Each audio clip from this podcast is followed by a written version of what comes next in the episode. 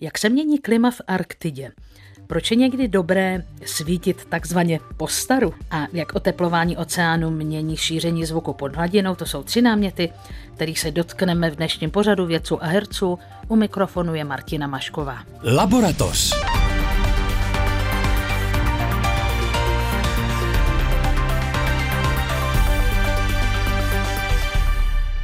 Především životnímu prostředí se budeme věnovat v této debatě a proto jsou mými hosty jednak environmentální chemik Tomáš Zeidhammer. Dobrý den. A jednak biolog, který se rovněž specializuje na tuto oblast Vojtěch Kotecký. Pěkný den. A také Eliška Vavříková, herečka a pedagožka. Dobrý den. Vítám vás všechny.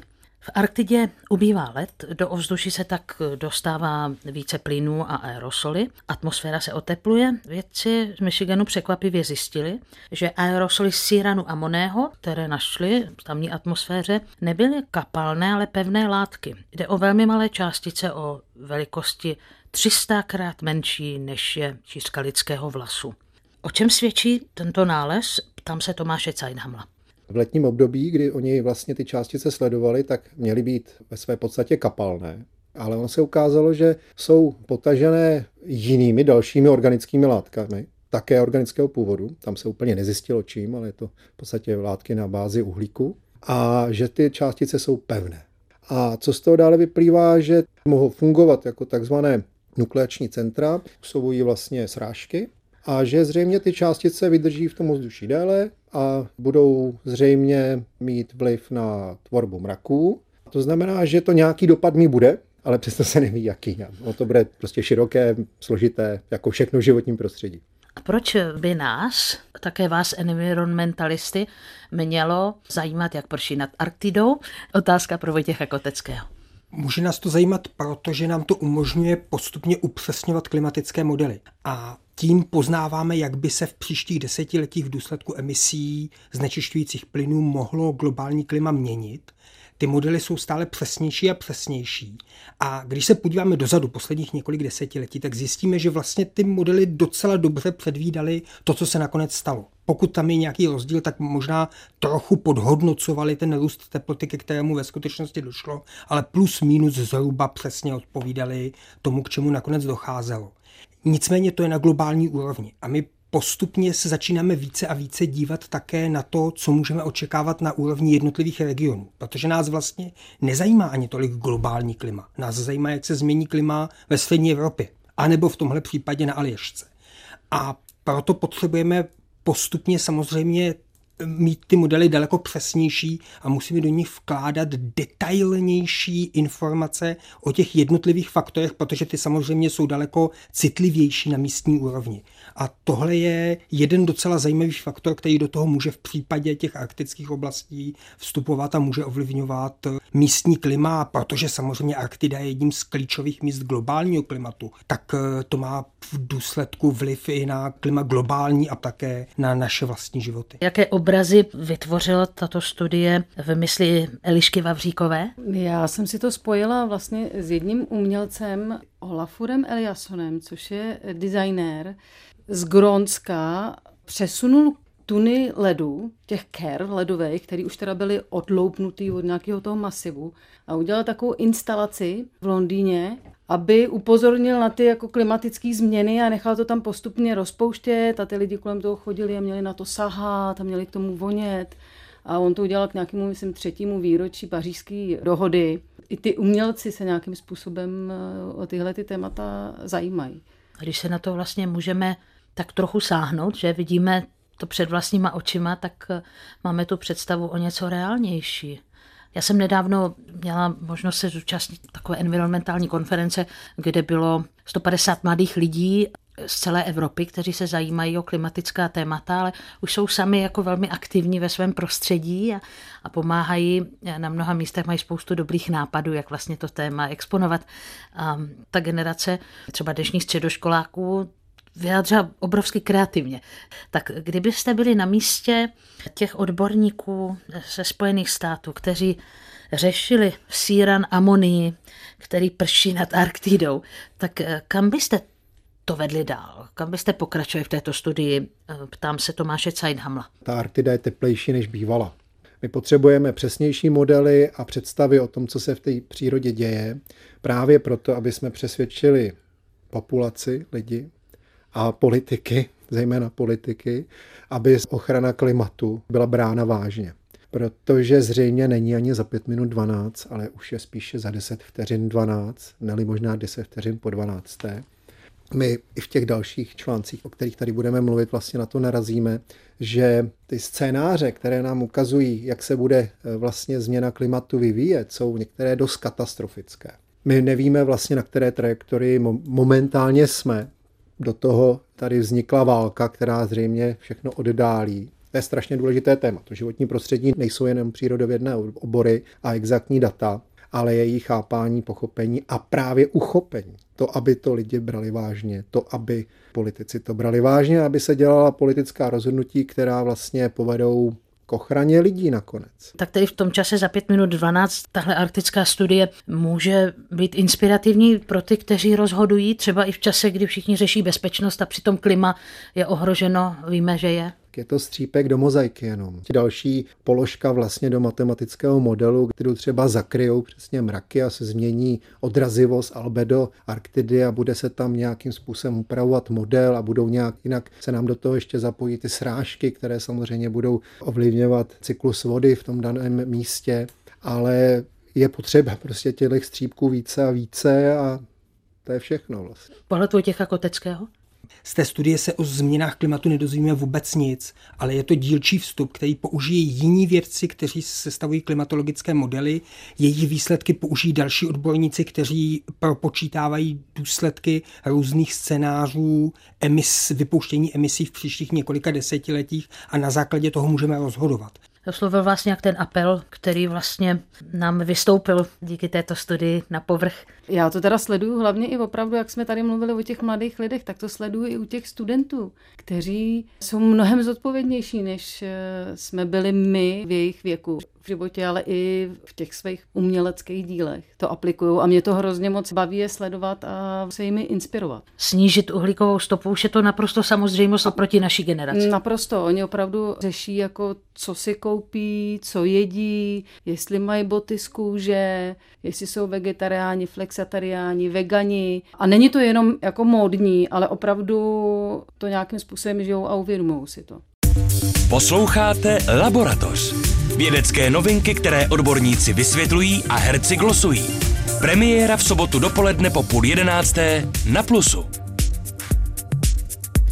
A mými hosty, hosty rozhlasové laboratoře jsou dnes odborníci na životní prostředí Tomáš Cajdhaml a Vojtěch Kotecký a herečka a pedagožka Eliška Vavříková. Řada živočišných druhů z mořského pobřeží musí lovit potravu v noci. Badatelé z univerzity v britském Plymouthu zjistili, že kvůli moderním typům umělého osvětlení jeden druh plže ztrácí schopnost používat mimikry. Nepřítel ho tak zkrátka snadněji zahlédne. Vojtěch Kotecký četl tu odbornou studii stejně tak jako my ostatní. Co z ní vyvozujete, co je důležité? Veřejné osvětlení je jedna z věcí, kterou měníme svět, aniž bychom si toho moc všímali. Na světě se odhaduje, že každý rok v posledních letech zhruba o 2% zemského povrchu více je pokryto s veřejným osvětlením a tudíž se úplně mění povaha nočního života. Zároveň se začíná měnit typ toho osvětlení, protože města, obce více a více odchází od těch starých oranžových lamp a přecházejí na to moderní LED osvětlení, LED lampy, které jsou daleko úspornější, takže nákup té elektřiny stojí daleko méně, ušetříme energii, způsobujeme méně znečištění. Tahle studie se pokusila podívat na jeden konkrétní příklad – Snažila se právě zkoumat, jakým způsobem to nové moderní typy osvětlení mohou ovlivňovat schopnost některých druhů zvířat schovávat se před predátory. A dívali se na takový druh plže centimetrovou ulitou, které často nacházíme na evropských pobřežích. Některé jsou žluté, jiné jsou hnědé a třetí typ je takový olivový. A oni zkoumali, jakým způsobem pod různými typy osvětlení by potenciálně ty plže, které se jmenuje plážovka, mohli vidět jejich predátoři a dívali se speciálně na tři druhy predátorů, na racka stříbřitého, to je takový velký mořský racek, za druhé na jeden druh kraba, a za třetí na rybu, která má krásné české jméno slizoun skvrnitý. A zjistili, že pod těmi LED lampami, pod veřejným osvětlením s LED žárovkami, jsou daleko lépe plže vidět. Takže skutečně ti predátoři je nejspíš budou umět lépe najít a budou je více lovit. A navíc, že je tam velký rozdíl mezi těmi barvami. V případě těch racků a krabů, tady ty dva druhy daleko lépe vidí konkrétně ty žluté plže což kromě toho, že je budou více lovit, bude pravděpodobně vést k tomu, že bude ubývat těch žlutých ulic a budou více přibývat ty hnědé a olivové, což samozřejmě změní rozložení, barevné rozložení toho druhu a to může třeba naznačovat, že pod veřejným osvětlením, tím, jak přechází nad LED lampy, by mohlo ubývat pestřejších zvířat, že by se hmm. příroda mohla začít stávat takovou fádnější, nudnější, nenápadnější. Třeba loni v létě vyšla docela zajímavá studie také anglického vědce. Zjistil, že pod LED lampami je daleko méně můr, a dokonce dovozoval, čím by to mohlo být. V tomhle případě to nemusí být jenom predátory, ale dokonce možná tím, že můry kladou vejce ve tmě. A pro ty samice může být problém klást vejce na místech, která jsou velmi dobře osvětlena těmi moderními LED lampami, pod kterými je lépe vidět. Já mám dneska takové písničkové asociace Můra světlem zmámená. To znamená, že my jsme chtěli vlastně být ekologičtí, máme úsporné letky, ale zvířatům jsme tak až moc nepomohli. Eliška Vavříková, její postřehy k tomuto tématu? Herci stráví strašně moc času uzavřeným prostoru ve tmě že se přechází na ty letky, tak jsem si jenom představila, jestli taky herci ztratí nějakou schopnost mimikru a pak vírou z toho divadla a bude je moc ten nepřítel snadněji jako najít. Potřebujeme to denní světlo, že abychom si synchronizovali své biorytmy. Ne, jako ono, teda ten trend je i teď třeba různý ty zkušebny dělat bez zatemnění. Na tom denním světle je to rozhodně příjemnější. No. Ale jak pomoci můře a jak pomoci plážovce? Podle Tomáše Cejdhamla? Dají se upravit samozřejmě typy toho osvětlení, protože nejde o to, že to je zrovna LED, jde o to, že to je bílá LED, která v sobě obsahuje právě složky barev, které potom nějakým způsobem ovlivňují to vidění, že ty organismy mají schopnost vidět určité frekvence, určité barvy lépe než jiné. A zrovna ty světlejší, protože ty moderní typy osvětlení, oni jsou úspornější, ale ne úplně všechny, ale hlavně svítí bílým světlem. A to se nám líbí, protože my pak vidíme barvy a v podstatě večír nebo v noci vidíme lépe. Vidíme lépe obrysy, vidíme vše bezpečnější provoz a podobně. To je vlastně ten důvod. A v podstatě je tam taková jedna nebezpečná složka i pro nás, a to je modrá složka, protože tu my jaksi večer příliš nepotřebujeme. Protože my máme na to v oku speciální receptor, který to je další vlastně receptor, kromě tyčinek a čípku, který vnímá modré světlo a reguluje nám naše biologické hodiny.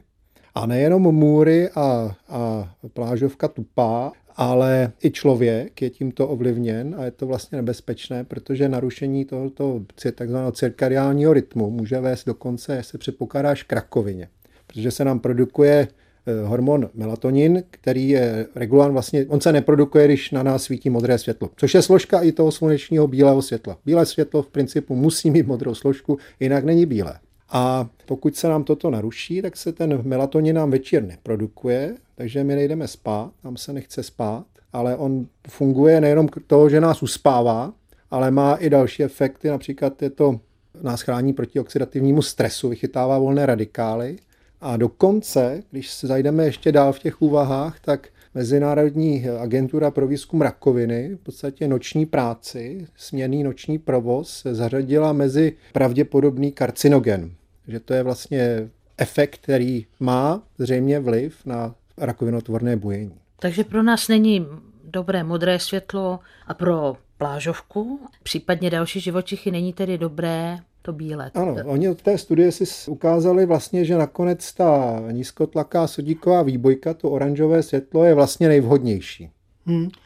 Zároveň dlužno poznamenat, že ty LED lampy umožňují udělat některá opatření, která u toho tradičního osvětlení nešly.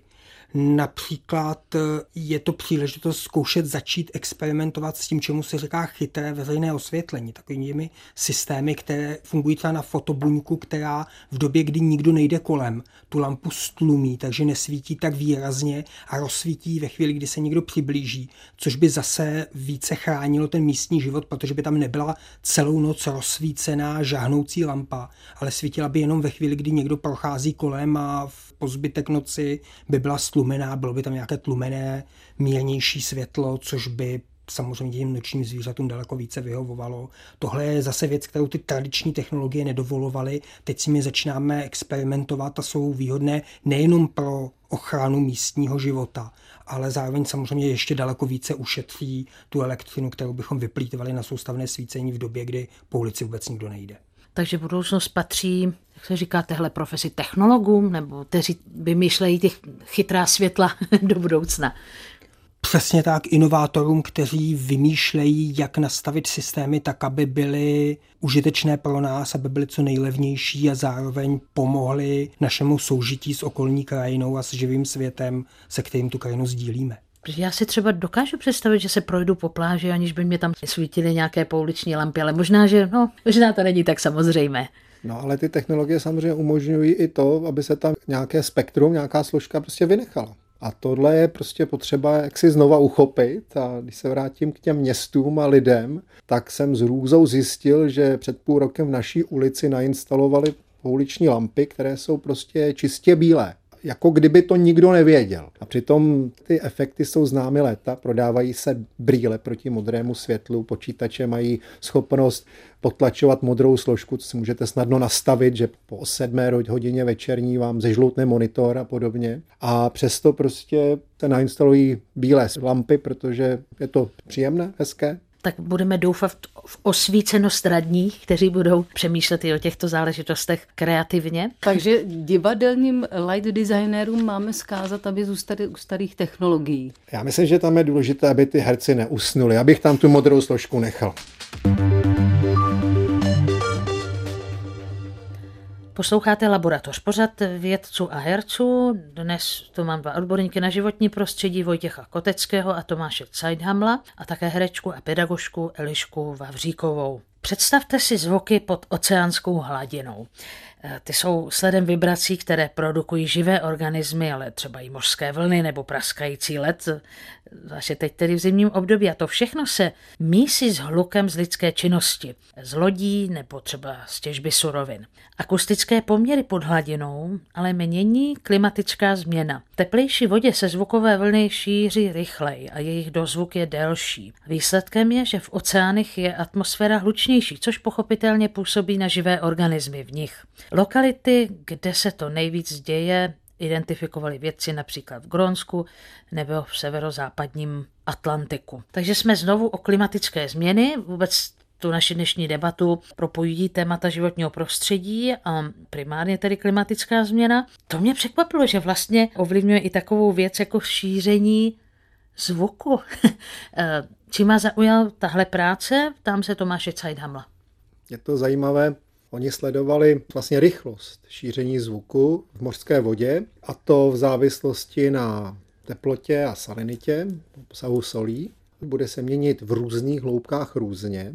A dokonce tam identifikovali dvě místa, kde se bude měnit statisticky významně. Ono je otázka, nakolik to bude nakonec ten dopad opravdu reálný. Ta studie je zajímavá, protože ukazuje zase jako střípek vlastně do mozaiky, co všechno, a to je vlastně to důležité. To životní prostředí je strašně komplexní. A my musíme studovat všechno. Ze všech oborů se koukat vlastně na různé možné změny a ovlivnění přírody člověkem. A tohle je jedna z nich. A na druhou stranu ta studie, aby dosáhla výsledků, tak použila ten nejhorší klimatický scénář, o kterém dneska jako víme, který bych řekl, nevíme, jak ani dopadne. Zatím teda my se pohybujeme, je to takzvaný Representative Concentration Pathway 8,5, která říká, když se budeme chovat tak, jak jsme se chovali doteď a budeme spalovat dále fosilní paliva, tak nám pohlcení nebo metr čtvereční pozemského povrchu bude dostávat 8,5 W více, než dostával. A u tohoto scénáře zatím ani nevíme, jak, do, jak se změní teplota, protože my nevíme, kde dojde vlastně k rovnováze vádí se asi 3 až 12 stupňů. Vlastně ty scénáře v těch vyšších vatážích vlastně jsou méně a méně spolehlivé. A v tomhle scénáři s těmito daty vlastně pracovali matematicky, naplnili takový empirický složitý model, který právě obsahuje teplotu a salinitu a hloubku a hodnotili, jak se bude měnit rychlost toho zvuku. A nakonec tam ukázali, že v těch místech, kde zaznamenali jaksi tu největší změnu, což bylo u Grónska a Aljašky nebo u Newfoundland, tam modelovali, jak by se šířily zvuky velryb a ukázalo se, že jinak. Ukázalo se, že jednak by se šířily částečně po hladině a částečně by se vlastně šířily jinak ve vzdálenosti. Dokonce to z těch grafů vypadá, že by se to i velrybě mohlo vyhnout někdy. Možná by to bylo i silnější, ale rozhodně by to bylo jinak. Nicméně, kdyby jsme jeli na této trajektorii, tak já myslím, že v tom roce 2100 ty velryby by to už nezajímalo, protože by se dávno zrušilo zřejmě oceánské proudění a ty velryby by dávno umřely hlady. Možná bychom zaznamenávali zvuky jinak, ale asi bychom už nezaznamenávali velryby. Tohle je sice trochu, co by se stalo kdyby, ale pořád ne vyloučený klimatický scénář. My vlastně fungujeme tak, že si neustále spohodlňujeme život, zvyšujeme konzumaci všeho, zdrojů a energie a neřešíme vlastně ty dopady. Tak tohle by možná pro environmentálně laděné studenty HAMu byla inspirace, že i když je to spíš, bych řekla, alarm nebo no, memento, Dneska už existují na vysokých školách umělecky laděných způsoby, jak pracovat moderně se zvukem. Tak no, tohle by se mohlo dát jako, jako Je pravda, já mám jednu kolegyni eh, na škole právě, která je ze zvukové katedry a ty dělají veliký výzkumy právě na tom, jak ten zvuk funguje, jakým způsobem ovlivňuje vnímání člověka. A mám teda jednu zkušenost vůbec ty vibrace, jak fungují, protože v tom divadle se pracuje vlastně s vibracemi. Ať už je to vibrace hlasu, anebo je, i ten pohyb má vibraci. A vyloženě vědomně s tím pracujeme, s tou vibrací. A, takže tohle je takový jakoby jedno pole, který se zkoumá. A Mohlo je, taky inspirovat vaše studenty. Je to zajímavý určitě, no. Jaké možnosti bezprostředních opatření by mohly tedy pomoci, aby ta zvířata v oceánech tolik nepocitovala tyhle změny, před kterými málo pohneme? Mně napadají dvě věci. Za prvé samozřejmě potřebujeme přidávat do vzduchu méně skleníkových plynů a tady je docela zajímavé, že ten scénář ECP 8,5, se kterým studie pracovala, oni popisují jako to je to, co by se dělo, kdybychom pokračovali v tom, co teď děláme. Což skutečně platilo v době, kdy oni to začali sepisovat před nějakými deseti lety. Je docela zajímavé, že teď v posledních několika letech už vědci, kteří se zabývají objemem emisí a trendy emisí, začínají říkat, že ten scénář pravděpodobně se nám už asi podařilo zažehnat protože my jsme si toho moc nevšímáme, ale nám se opravdu za posledních zhruba deset let podařilo významně začít zpomalovat tempo, kterým emise do vzduchu přidáváme. V Evropě a Severní Americe už emise začínají klesat, v Číně se ten nárůst prakticky zastavil. Takže ty vyhlídky už začínají být optimistické, už se nám opravdu podařilo část toho úkolu odpracovat. A proto tenhle konkrétní velmi pesimistický scénář pravděpodobně už přestává hrozit a je potřeba, abychom na tom pracovali dál a ten problém dále zažehnali. No to potřebujeme dobré zprávy. Zároveň ale je potřeba, možná, je možná zajímavé si uvědomit, že e, m, změna teploty mořské vody zdaleka není jediná věc, kterou tu mořskou hlukovou krajinu ovlivňujeme.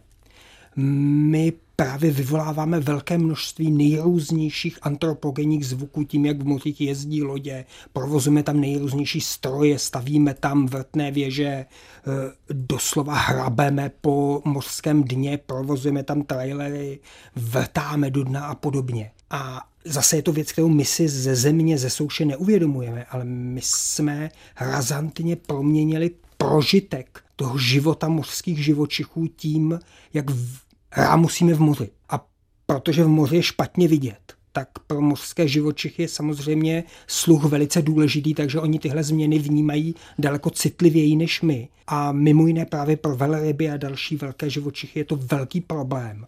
Ta změna rychlosti zvuku je jenom jedním z faktorů, kterými tu mořskou zvukovou krajinu ovlivňujeme. Je to oblast, ve které se nám v posledních letech už začíná dařit něco dělat, například tím, jak měníme design lodí, měníme rychlost lodí na některých velmi frekventovaných trasách, používáme těžší motory a podobně. Ale je to jedno z velkých témat našeho vztahu k živé přírodě ve světě. To, jakým způsobem, aniž bychom si toho všímali, rámusíme v oceánech. Když bychom dokázali přispět takovým změnám, aby se třeba velryby domluvili se svými mláďaty, protože je to tam podstatné, že jo, aby, aby mláďata přežila, tak aby měla možnost naslouchat těm signálům od svých rodičů. Tak jsem moc ráda za všechnu tu inspiraci, kterou jsem dnes dostala v naší debatě, v naší rozhlasové laboratoři a děkuji za to svým hostům. Děkuji Vojtěchu Koteckému. Děkuji také za pozvání. A děkuji Tomáši Cajdhamlovi. Taky děkuji. Tedy oběma odborníkům, dnešním vědeckým hostům tohoto pořadu a Elišce Vavříkové, herečce, pedagožce. Děkuji za pozvání. Martina Mašková děkuji za pozornost vám všem, kdo jste si pořad pustili. Můžete se k němu vrátit na webu na stránce plusrozhlas.cz nebo v podcastových aplikacích. Za týden se těším opět na slyšenou.